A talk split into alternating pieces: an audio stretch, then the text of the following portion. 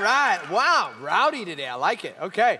Hey, I want to welcome all our campus ministries. Good morning in Old Town, Pastor Dwayne and that crew. Good morning up in Marin County at the Hills Novato. Uh, Kevin, you guys, we love you. Good morning, Tulare Street. All my people at Tulare Street, God bless you guys. Good morning in Selma at the Hill Selma. Welcome, welcome, welcome. glad you guys are with us.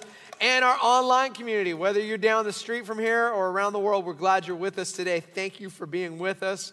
Uh, man, God is doing some great things. I um, the last uh, year and a half, uh, I was approached by a, a, a, gr- a, group, and they asked me to uh, travel the state of California, uh, training some of some, uh, pastors all over the state in um, how to create a culture of evangelism in, in your church. Uh, one of the things that's happened here at Clovis Hills is there's a great culture of evangelism. Like people, you know, we come expecting to see people make a decision for Jesus. Amen, right? It's a good thing. It's kind of an expectation. And um, th- this uh, group I've been working with asked me, well, hey, can you travel up and down the state and um, te- teach these groups? So, I, you know, you do like large groups in Southern California, a couple hundred pastors. And then yesterday, I was in Red Bluff, California. Does anyone know where that is? Yeah, Red Bluff. It's happening. Um, that's way up there. It was like five and a half hours. There's only 10 pastors. They are all from far northern California, too. They were like, Red Bluff, that's Southern California. You know, they were way up there. And I remember one guy told me um, I had gone up and taught last year and done that with a small group of pastors and he, he gave me a testimony. I thought this was really cool. Um, I forget the name of the town he pastors in, but um, he drove a couple hours to see me to, to you know, get trained again. And he said, Hey, I, um, when I came to see you last time, it was only because the denomination I'm part of was offering a grant. I didn't really care. I just came to get the money. I was like, well, I would too. I don't know who I am either, but um, it's not a big deal. He goes, but I, I, want you to know something. I applied what you did and I want to tell you about it. I was like, oh, cool. He lives in a town that has 84 people in it. Okay, he's the only church, 84 people. He's like, you know, on Easter, if like, you know, 40 people show up, I've got almost half the town. Like, I've, I've reached the city kind of thing. And, uh, you know, usually as a church of 20, 24, somewhere around there. And um, he goes, We never do outreach. He goes, We live in this small town in the mountains. Like, what's the point? Kind of thing. And I came to your thing and I was like, Well, maybe we'll try something. You know, we got this grant and Shawn's talking about building a culture of evangelism. So I was like, All right, I'll do a one day kind of kids uh, camp, like Bible camp, and we'll play games and we'll do all that. And then we'll have a, um, you know, a big community barbecue and we'll show a movie and we'll do a, you know, he goes, I'm friends with the sheriff. So I had the sheriff come and talk. And, you know, the county sheriff's like a celebrity when you're in the town of 84, right? so he goes, sure, sure, sure enough, like I did this thing. He goes, 48 people showed up to this thing. I was like, that's awesome. I'm, way to go, man. He goes, no, it gets better. He goes, there's one guy in the town that hates me. Like he's hated me ever since I've been here 20 years. He's hated me, just mean to me, you know. And he came with his grandkids and you know, we had this community deal, meal. I did a little Bible study with them. And, you know, we were sitting watching the movie, and he kind of looked over at me and just stared at me and goes, You know what? I like you. You're not bad. And he goes, And that began a relationship. He goes, In the last year, him, his wife, and both his grandchildren have given their life to Christ. We haven't seen a salvation in our church in a decade. Four people in a town of 84, that's a good percentage right there. I'm telling you, like that, like it, it, it was awesome. And see, um, sometimes like we take for granted the good work that God is doing. And um, I, today I, I, want to take a, a moment and teach through the book of Nehemiah to, to remind us of this great work that we do, right? All of us, because it's not me, the pastor, it's not the staff, it's the church, and it's not the organization. Who's the church? We are. Campuses? Thank you. We are. Okay. So, uh, I'm going to read you out of the book of Nehemiah. I want to give you some background to what you're reading so you understand the story behind it. Um, so, the Jews have this history, right, of they would follow God and God would bless them. And then life would get good because they were blessed and they do the slow fade away from God. And then life would get hard and they would repent and they would come back to God. And then life would be blessed and then they would fall away from God. And they, they had this on again, off again relationship with God. Um, and they really feel no different than most of us, right? That's kind of, that's kind of, kind of how many, many of our lives go. But um, at a certain point, they had fall, fallen so far from God and they were into idol worship and child sacrifice and temple prostitution and f- worshiping all these false gods. God is like, okay, that's it. And God allows Babylon to come in and destroy Jerusalem. It destroys the temple because they weren't worshiping God in it anyways. They were worshiping false gods. They destroy the city. They kill just about everyone. They leave the old and the frail there. They shave any woman that's left. They shave her head, leave her for dead. They take the best and the brightest, the young, the handsome, the good looking, the beautiful, the strong, the smart. They take them as slaves back to Babylon. So the Jews are in exile in Babylon. And um, th- this, is a, this is a theme. Like they're, they're away from Jerusalem. They're always thinking of Jerusalem. They want, they, want, they want to get back to their home. They want to do that whole thing. And um, at, somewhere along the line, after 70 years, God gives them this favor. And there's a new king. It's not Nebuchadnezzar anymore, it's uh, Cyrus of Persia. It's a new empire. And Cyrus actually sends the Jews back to rebuild the temple and uh, rebuild part of Jerusalem. So that's an awesome thing. He pays for it, he sends some of them back. They're doing that. So when they get there, here's the thing most of the, um, the, the cities and empires and kingdoms and warlords that are around that area at that time, they don't want to see Jerusalem get rebuilt. They don't want new cities popping up because that means potential competition. And it was a very violent world back then. Like if, if Jerusalem got strong, it could mean it cuts in on what they're doing and they could come and overthrow them. So they begin attacking the people that are working on the temple, attacking the people trying to rebuild the city. Um, and it's just not going well. And they're having to, you know, you know, put bricks up with a sword in their, you know, hand on their sword kind of thing, and have guards around while they're rebuilding it. And they're, they're doing, doing this thing. So it comes along, it's about 444 BC, and there's a new king after Cyrus. His name's Artaxerxes. And um, he has a Jew in in Babylon, he has a Jew who is his cupbearer. Now, a cupbearer is someone that basically stands by the king and always tastes the king's wine before um, he gives it to the king. Some of you are like, I'll take that job. Um, listen, he did that because the wine, many times people were trying to kill the king, they were trying to poison the king. So you could drink the wine and you would know if there was poison in it if you died, right? So he's the king's cupbearer. But he's always around the king and in Nehemiah 1, Nehemiah prays to God and he prays for Jerusalem. He prays that God would, would help, you know, get them back to Jerusalem, get Jerusalem rebuilt, get the temple rebuilt, all that. He prays a big prayer. He doesn't know how that's going to happen. He's just a lowly servant, a wine tasting cupbearer. He's just just a dude, but he prays that prayer in faith. You get to Nehemiah 6 and he's there and he had just heard that Jerusalem had been attacked again because they don't have a wall around the city. See, I back in those days like cities put walls up because they got attacked all the time. And the better your wall was, the safer you were. The better commerce was. You could raise your children in safety. You could do, do all that, right? So the wall in Jerusalem was like torn down. So marauders were coming. And, and he was just like, is this ever going to happen? He was depressed. And he's just kind of standing there doing his job, just being a regular person. And Artaxerxes notices something in his countenance. He says, Nehemiah, what's wrong with you?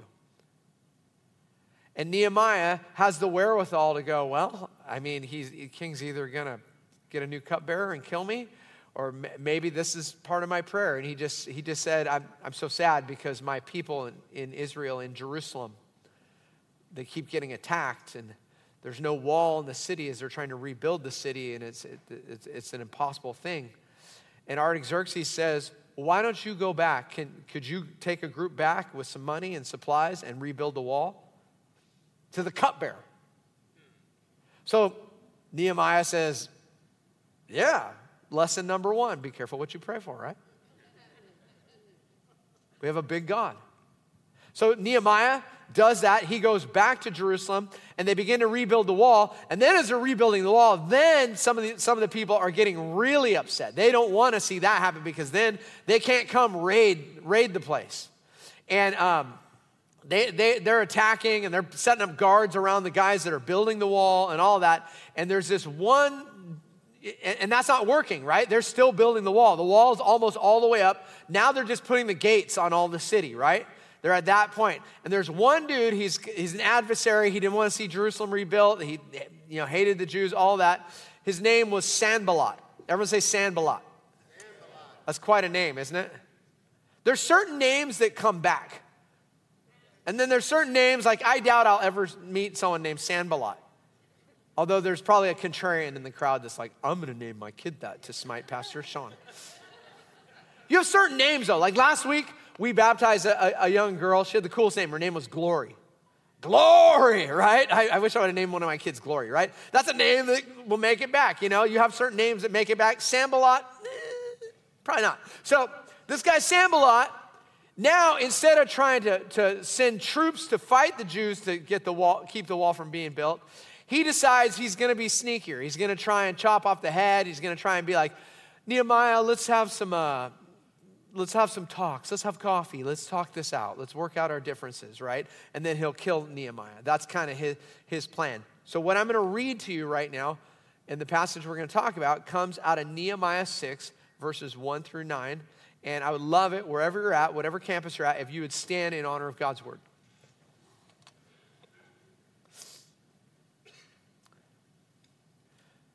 When the word came to Sanballat, Tobiah, Geshem, the Arab, and the rest of our enemies that I had rebuilt the wall, and not a gap was left in it, though up to that time I had not set the doors in the gates. Sanballat and Geshem sent me the message Come, let us meet together in one of the villages on the plain of Ono. But they were scheming to harm me. So I sent messenger, messengers to them with this reply I am carrying on a great project and cannot go down. Why should the work stop while I leave it and go down to you? Four times they sent me the same message, and each time I gave them the same answer. I am carrying on a great project and cannot go down. Why should the work stop while I leave it and go down to you? I am carrying on a great project and cannot go down. Why should the work stop while I leave it and go down to you? I am carrying on a great project and cannot come down. Why should the work stop while I leave it and go down to you? Where my Baptists at? I am carrying on a great project and cannot go down. Why should the work stop while I leave it and go down to you. Four times they sent me the same message, and each time I gave them the same answer. Verse 5 Then the fifth time, Sanballat sent his aide to me with the same message, and in his hand was an unsealed letter in which was written, It's reported among the nations that Geshem says it's true. And then if Geshem says it, that you and the Jews are plotting er, to revolt and therefore you're building a wall. Moreover, according to these reports, you're about to become their king. And you've even appointed prophets to make this proclamation about you in Jerusalem that there is a king in Judah. Now, this report, we'll get back to the king. So come, let's meet together. And I sent them this reply Nothing like what you're saying is happening. You're just making it up out of your head. right? They were all trying to frighten us, thinking their hands will get too weak for the work and it will not be completed. But I prayed, now strengthen my hands. This is God's word. You may be seated.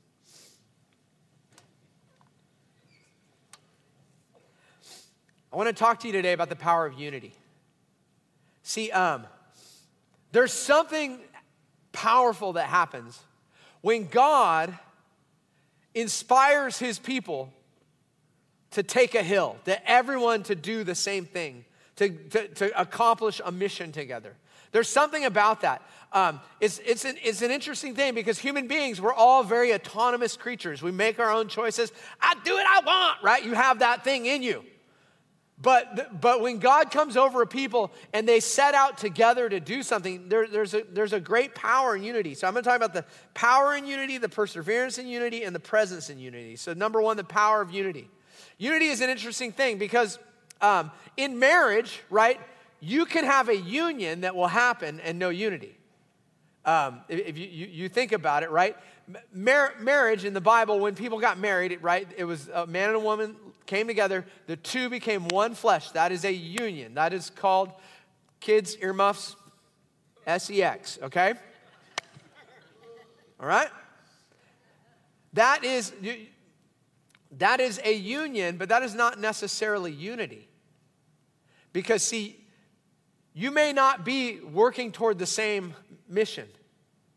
You may have two individuals working towards their own mission in life, their own, their own building their own thing, and they're working in opposite directions, even though they live together and they're in a union together, and their finances are shared and all of that. And see, unity is when you lay down your agenda for the agenda of the, that, the people, if that makes sense. That, that's, that's what unity is. And let, let's be honest, those of you that are married, you've been in a marriage before where there was, there was union but not unity, right? All the men are like, is this a trick question? I'm not saying anything right now, right? So there, there can be union without unity. As my, my, my, dad used to say, he had all these great southern colloquialisms. He said, Boy, you can tie two cats' tails together and throw them over a, a, a telephone line. There, there's union, but not unity. Right? That's what some people's marriage is like, right? You've tied two cats' tails together and put it over the clothesline. See, so unity is something, though, that whenever you decide to say, you know what, I'm laying down my agenda for the agenda of a people, right? So in, in, marriage, right, it would be for the agenda of my family. Like I could go make more money, I could go have a better job. I could go, you know, do this, or I could do that, or I could be this person, or I could work out more, or I could be this or that. And unity is when I say, no, I'm going to lay those things down for the betterment of my family, right?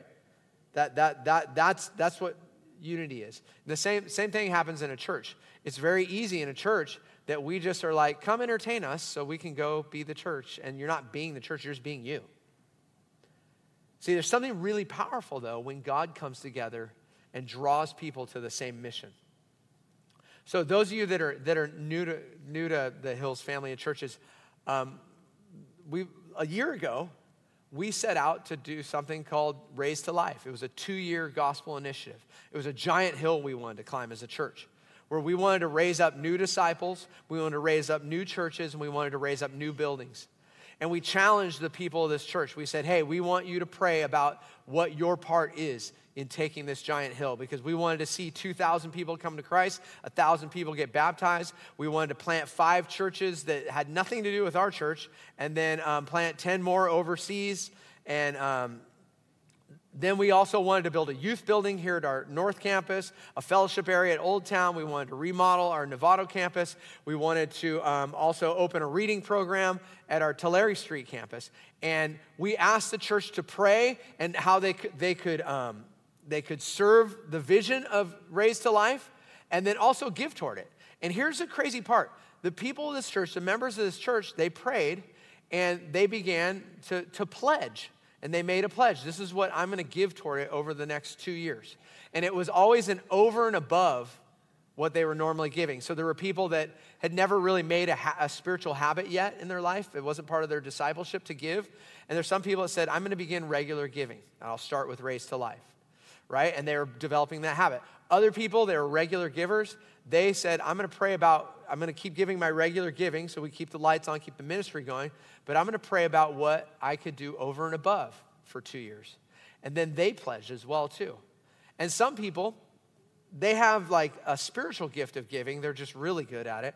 It doesn't mean they're rich either. Like, um, you know, if you make seven figures and you, you scratch a check for, you know, $5,000, well, you know, that's, that's nice, but if you're a single mom and you scratch a check for 500 bucks above what you normally already give to the Lord, that's extravagant. Right? It, there, there's, there's a, it, it's qualified by what God has given you, right? So they did, and um, the members of the, this church pledged about $2 million over and above, right? And um, we, we're, we're so grateful. Um, but we're still not there yet, right? We're still trying to do this. If you look up on our walls here in this campus, if you're not at this campus, on the walls we have how many people have accepted Christ, and it, right now it's 1,088 and 479 baptisms. It's great. It's awesome. Praise the Lord. It's actually more than that because about 10 people came forward at the 9 o'clock service. And I don't know what happened at the other campuses, right? But um, it, it's a good thing, but we're not there yet. Why should we come down when we are doing a great thing? Right? That, that, that, that's, that's what's going on. So I, I want to I wanna encourage you. Um, and if you, you want to know more about Raised to Life and you're, you're new, or, or maybe you weren't part of it last year, you weren't around, um, I would encourage you. There's these on your, on your chair, and if I get boring, you can read that. Or you can take it home, you can read it, you can look into it. And there's pledge cards here too.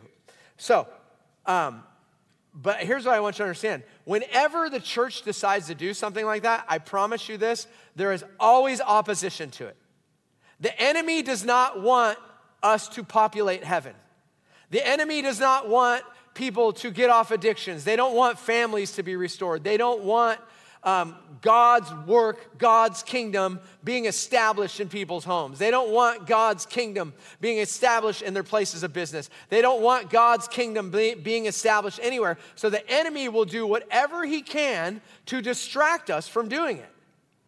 Right? The, the, this is the thing the enemy hates you. There is a devil. The Bible says that there, there, is, there is a devil. He is real. He's not like sitting back in, um, in you know, in, in the, the bowels of Raider Nation wearing a, you know, a, a red jumpsuit with a pitchfork going, ah, that's not what he's doing. He's far smarter than all of us. He knows how to distract us, how to discourage us, how to keep us away. He's very good at it. As a matter of fact, one of his great deceits he's done is he's gotten most modern people to not believe he exists. So he just slowly lulls you into a sleep where you're, you know, you're like, life is great. I got great coffee, avocado toast. You know, there's not a ton of problems in my life, and I'll just uh, watch Netflix and gain weight till I die.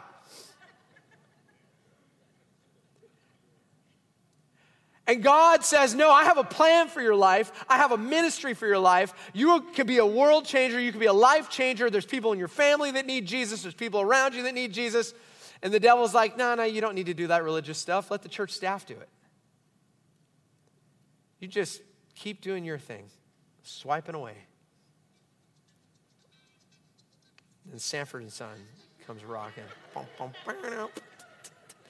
If you're watching, someone's phone went off and it was a Sanford and Son theme song, which is awesome. So, um, but the enemy and he doesn't just do it with wealth, sometimes he does it with sickness. Sometimes he does it with um, tragedy in your life. Sometimes he does it with um, you know, new opportunities. And sometimes you'll take hold of the good and sacrifice the great thing that God had for you. So in 2018, we were doing one of these called Focus 2020. And I remember um, my, my wife was diagnosed with a terminal disease. And the thought was, what do we do? We're in this campaign, we're in this gospel initiative. Do we give up? And that's the thing. The devil will do that to you. He'll discourage you, he'll put things in your life. And here's what I'm here to tell you the best thing you can do is grab hold of the feet of Jesus and double down because here's, here's what you need to know we are carrying on a great project and we cannot go down from it. Why should the work stop so I have to go down with you? That's what you need to say to the enemy today. I am carrying on a great work. So I want to bring it to number two, guys, is this There's, you have to persevere in unity. Unity doesn't just happen easily, right? Those of you that are married, right? Unity doesn't happen easy. Can I get an amen for the married people in the room? Amen. Yeah, yeah. The, the women, even more. They're like, yeah, you have no idea, right? There'll be people that criticize when God is at work. People will criticize, go, Why are you doing that when you could be doing this? Why are you doing that when you could be doing this? Why are you doing that when you're doing this? There's all kinds of things, soapboxes that we could get on, but I want you to understand something. The soapbox we stand on is Jesus Christ crucified for the sins of the world, and all who believe will be saved. There's other great soapboxes, but that is the greatest one, and we ain't getting down from it and you can criticize it and be like, oh, they're soft. They don't care about justice or they don't care about, you know, you know, they're, they're soft on the gospel. And I'm like, soft on the gospel? We're the only church in town calling people every week to believe in Jesus. Like, there's not a lot of altar calls going on here. There's not a lot of people that, like, are as bold as we would be to call people to Jesus. So there, you have to persevere through all that. And when God has called you to a great work, there will be people that will criticize you. There will be things that happen. Look what it says in Nehemiah 6, 6, and 7. It says, It is reported among the nations that Geshem says it's true, right? And Geshem, man, he's the authority on truth, whoever he is. That you and the Jews are plotting evil to revolt, therefore you're building a wall Moreover, according to these reports, you're about to become king. And you've even appointed prophets to make a proclamation about you in Jerusalem that there is a king in Judah. Now, this report, it's going to get back to the king. So come down and let's meet. Right? He's threatening. Uh, you know, I'm going to send this report to the king. I'm going to tell on you. See, and part of when you are doing a great work for God, like you have to understand something. Um, the book of Esther and Nehemiah and Ezra, th- those three books, those are all about the exile of Israel and then um, actually God bringing them back to, to Jerusalem right? And rebuilding Jerusalem. And the people that were rebuilding the wall and rebuilding the temple and rebuilding the city, I don't know if you know this, but it took them about 95 years to rebuild this little 40 acre city that was there at the time. 95 years. And here, here's what that means that most of them never saw the completed thing. If you were 50 years old and you started working on the temple and you came back from exile and you were re- rebuilding the temple, you weren't building it so one day you could worship there. You were making the sacrifice so one day your kids would worship there. One day your grandkids would worship there. One day your great grandkids and your great great grandkids. See, when God calls you to a great work, it doesn't just affect you. Most of the time, it's not about you, it's about those who are coming after you. It's about those who are, who are, who are coming after you. I love, um, you know, so that future generations would know God.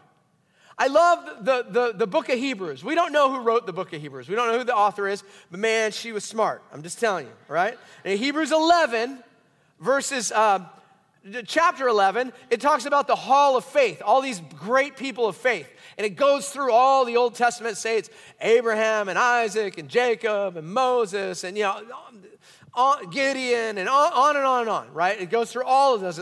we call the passage the Hall of Faith, right? It's like the Hall of Fame. So in verse 13 through 16, um, the writer Hebrews is summing up all of these people that had done a great thing for God. And I want you to look, look, look what it says. Verse 13, it says, All these people were still living by faith when they died. They did not receive the things promised. They only saw them and welcomed them from a distance, admitting that they were foreigners and strangers on earth. People who say such things show that they're looking for a country of their own. If they had been thinking of a country they had left, they would have had the opportunity to return. Instead, they were longing for a better country, a heavenly one. And therefore, God is not a, ashamed to be called their God, for he's prepared a city for them. Here's what I want you to understand. If you want to be part of a great work for God, you have to lay your agenda down and say, God, what is yours? What is your agenda for my life? What is your agenda for this season of my life? What is your agenda for me for the month of November? What is your agenda for me on Thanksgiving on Thursday when my family drive me crazy and I want to poison them all? That's not God's agenda for you.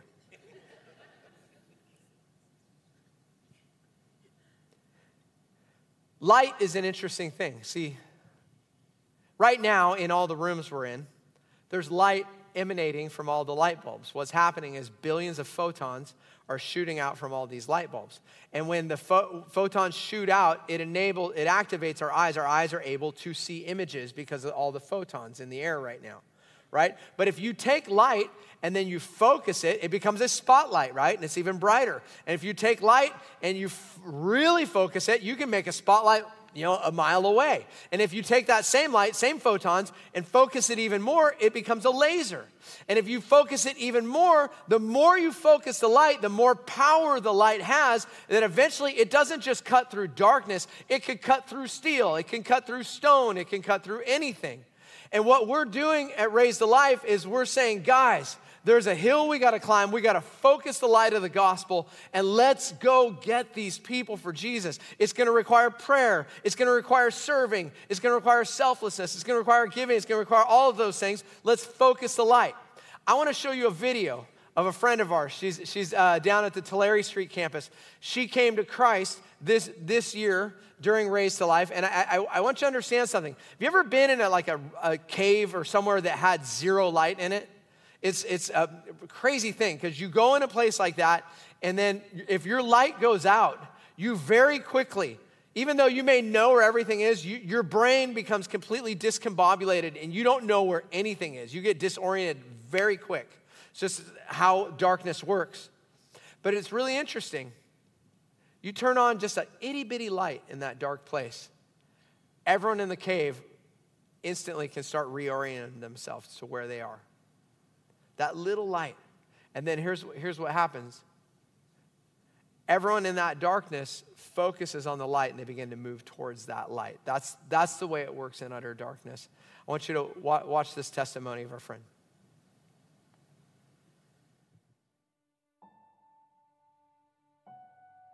For about 15 years, off and on, um, I did drugs. January 31st of 2018, um, I woke up that morning begging God to either let me die or let me go to jail because I couldn't stop. And that was right after my $34,000 of inheritance was blown. Um, and that morning, I dropped my kids off at school, stayed home all day, got high, went and picked them up from after school program at six o'clock. And I pull up to my house, and there's like, I don't know, 20 cops in front of my house. And I didn't know why they were there. I couldn't understand why I had a warrant. I went to jail only for a few weeks, but I went to jail, into jail with like an open heart. Like I was done. I couldn't do it anymore. I've have I've had lost my oldest son to CPS twice. Um, he almost got adopted out. My mom, by the grace of God, was there to support me and help me, and I was able to get him back. The damage I've caused with my and my husband's marriage, like, put a strain on a majority that marriage, and that relationship was tainted by my drug use. March of 2021, March 29th of 2021, I don't know, just like a breakthrough. Like I knew I needed to stop and I kept knowing I needed to stop. I would read my Bible on drugs. Like I would read my Bible high because I knew I needed God. And so I couldn't find a sense of peace and I knew I just needed to stop. So one day I just got rid of everything and was done. And, and within the week after, I was in church and I just knew I needed to find a sense of peace. And I have found a sense of peace with Jesus. Like a sense of peace that I can't explain, something that has saved me from a lifetime of misery. Shortly after that, my husband started serving on Saturdays and setting up the church. And my kids would all go like hesitantly, like they would sit in the back and play on their computers or their phones. And they would tell me, everyone in church, Brandon and Sonny, and they'd always tell me, just leave them alone. They're here. That's all that matters. They're here. And um, so I did. And then shortly after, um, my 15 year old got baptized. And that was really an emotional one for me because, you know, his goal in life was to be a gang member. And, and my nephew got baptized. Um, my two of my nieces got baptized. Like it was just this, it's like an eruption. My mom was saved this, this weekend. My brother was saved this weekend. It's like erupted into something that I never ever thought it would be. Everyone kept telling me, if you keep going, they'll come, they'll come, and I didn't believe it. My name's Stephanie Darrow. I've been raised to life, and I'm all in. Let's go. Let's go. Stephanie's at our um, at our Tulare Street campus right now, I believe, and um, she's one of she's also part of the Real Women Ministry here at North on on Wednesday nights, um, which I would encourage any woman to sign up for and get in. It's a great discipleship program. But do you see what happens when you flick one little light on in a dark place? Like it changes the destinies of families, possibly generations to come. The total direction of a people can change when the light of Jesus gets turned on, when dispersed light becomes focused, when God's people say, We have a mission and we're going to accomplish it. See, Jesus gave us the mission in Matthew 28 19 through 20. He said, Therefore, go and make disciples of all nations, baptizing them in the name of the Father and of the Son and of the Holy Spirit, teaching them to obey everything I have commanded you. And surely I'm with you always to the very end of the age. Jesus gave us the mission go make disciples, go make new disciples, baptize them, teach them to obey. It was a, sim- it was a simple instruction. Many times we think church is about, oh, yeah, come teach me the Bible, entertain me. Thank you. That's it. That's not what the church is about. The church, we're, you, you're the church, and you're about together, we make disciples. We teach them, we baptize them, we win people to Christ, we build them up, we send them out, we get sent out. This is the mission of the church. This is what we do. And raised to life, really all we're doing is we're just focusing that light intensely for two years, like a hard climb up a hill. A.W. Tozer said this, and I love it. He says, Has it ever occurred to you that 100 pianos all tuned to the same fork are automatically tuned to each other? They're all one accord being tuned, not to each other, but to one, an- one an- another standard to which one must individually bow. So 100 worshipers met together, each looking away to Christ, are in their heart nearer to each other than they could possibly be. Were they to become unity conscious and turn their eyes away from God to strive for closer fellowship. What to- Tozer is trying to say is if we were an instrument, there's a couple thousand of these instruments of God in the room and in rooms around right now, right? Should think about that. If each of you are an instrument, and you decided you wanted to tune your, yourself, you wanted to tune yourself to your own key that you wanted to tune it to. You know, you're like, oh, well, I like this part of Jesus, but I like this part of, you know, what TikTok's telling me. And oh, I like this part of Jesus, but I like this part of what Fox News is telling me. Or, oh, I like Jesus, but I like this part of what, you know, my parents have told me my whole life, or, or I made up, or whatever it is. Here's what will happen one, the instrument you created to be, you'll be completely out of tune. And we'd be all out of tune together. It makes a horrible noise. But when you decide, you know what, Jesus is my Lord, I want to lay down my agenda. I'm not going to do it perfect. I don't know how to do it perfectly, but I'm going to lay down my agenda.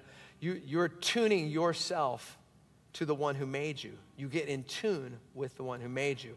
And when you have a room full of people that are all in tune with the one who made them, all in tune with the mission that he's given them, watch out. Watch out. See, Nehemiah had said, I'm doing a great work. Why should I come down? We're a year into this thing, raised to life. And there could be all kinds of reasons to move on to something else. It's getting old, Pastor. Come on. No, we're doing a great work for the Lord. Why should we come down? What I'm challenging you to do is to get back up on the ladder. Because it's, it, it's, it's reality. Like life gets in the way and we climb down from the great work that God's given us. We get distracted, we get all of those things. And I'm telling you, there's no greater thing you could do with your life than give your life to the mission of God.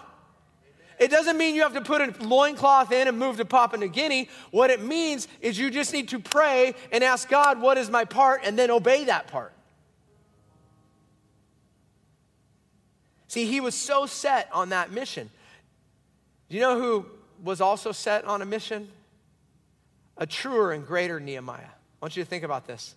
Jesus, in the middle of the book of John, the Gospel of John, the middle of the book, know, he's been healing people, he's been feeding people, he's been teaching people, he's been doing all these great things. It says in the very middle of it, the middle chapter, he stops and it says that he set his heart on Jerusalem. And here's what that meant he, the rest of the book of John, John documents it that Jesus was going to Jerusalem to die. He set his heart on one great mission, and it was to go to Jerusalem, get arrested, and die for the sins of anyone that would believe in him. And he was not going to deviate from it. And there were people that are like, Jesus, what about this issue? What about this issue? What about this issue? And that was none of his concern. He, as a matter of fact, he shucked and jived all of it and he went to Jerusalem. And his whole journey to Jerusalem was single purpose, single focus to die for the sins of the world for anyone that would believe in him. And he did that for you. See, the Bible says this that um, we've all sinned and fallen short of the glory of God. And that sin has separated us from God, all human beings. Right? Sin is not a popular word anymore. We don't like we don't like the word sin. We don't like it when um, we call certain activities sin. We don't like you know it, it, it's it's you know um, popular culture has a belief that human beings are basically good, and you know just education and um, um economics will make everything better. How's that been working? The wealthiest society in the world in history and the most educated society in history. And it doesn't help this thing because our sin has separated us from our Creator. And C.S. Lewis, uh, about 100 years ago, in a sermon he, he preached called The Weight of Glory, he said it this way He said, Almost our whole education has been directed to silencing the shy, persistent inner voice that almost all of our modern philosophies have been devised to convince us that the good of man is to be found here on this earth. Here's what he meant by that is basically the whole system we live in is gamed to make you think like, you know what? You're good. You don't need God. You're good enough. You're smart enough. You got this. We can all figure this out. We can do this. But deep inside of us, there's this inner voice going, something's not right. And what it is, is it's a hole in our heart because we are not connected to our Creator. And God knew that and He loved you. That's why He sent Jesus to you so that you could be connected. And the Bible says this in John 1 12. It says, But as many as received Him, to those who believe in His name, He gave them the right to become children of God. What that means is you have to make that choice to receive Him. I can't make it for you. Grandma can't make it for you. You have to make that choice. Some of you, you made that choice earlier in life, but you walked away from it. And there's no coincidence you're here today that the God of the universe is calling you home to him. See, Jesus also said in Revelation 3:20, he uses this analogy. He says, "Behold, I stand at the door and I knock. If anyone listens, I will come in. That is the God of the universe standing at the door of your heart, wanting a relationship with you, wanting to forgive your sin, wanting to connect you back to Him, wanting to give you a mission in your life, wanting to give you, give you so much more than, than what the world can offer. But you have to have the courage to open it and invite Him in. And no one can make that decision but you. In a moment, I'm going to give you the opportunity to, and all you have to do is pray. Just invite him in. You don't have to, pr- there's not a magic prayer, you know, you don't have to be like, you know, sometimes people think like prayer, like you have to put on your prayer voice and you have to talk to God. Like, no, you can do it silently in your heart. But you need to, in, like, you have to make that call. We can't do it for you. So, in a moment, I'm going to pray. There's a couple, couple different people in the room, a couple different types of people in all the rooms, actually, that, that, that I think you, you need to think about what you want to talk to God about. Some of you, um, you got convinced to come down off the ladder. You were like Nehemiah, but they talked you down because of something going on in life. There's a great work for you to climb back up on. Some of you this morning, you walked away from Christ at some point in your life, and God loves you and He's calling you home today. And today, you probably, it's a prayer of recommitment to Him. And then others of you, this is the first time this has ever made sense to you. That's called the Holy Spirit. He's in, in illuminated your heart, and you sense Jesus knocking at the door of your heart. You need to be courageous and invite him in. So let's pray. Let's just bow our heads.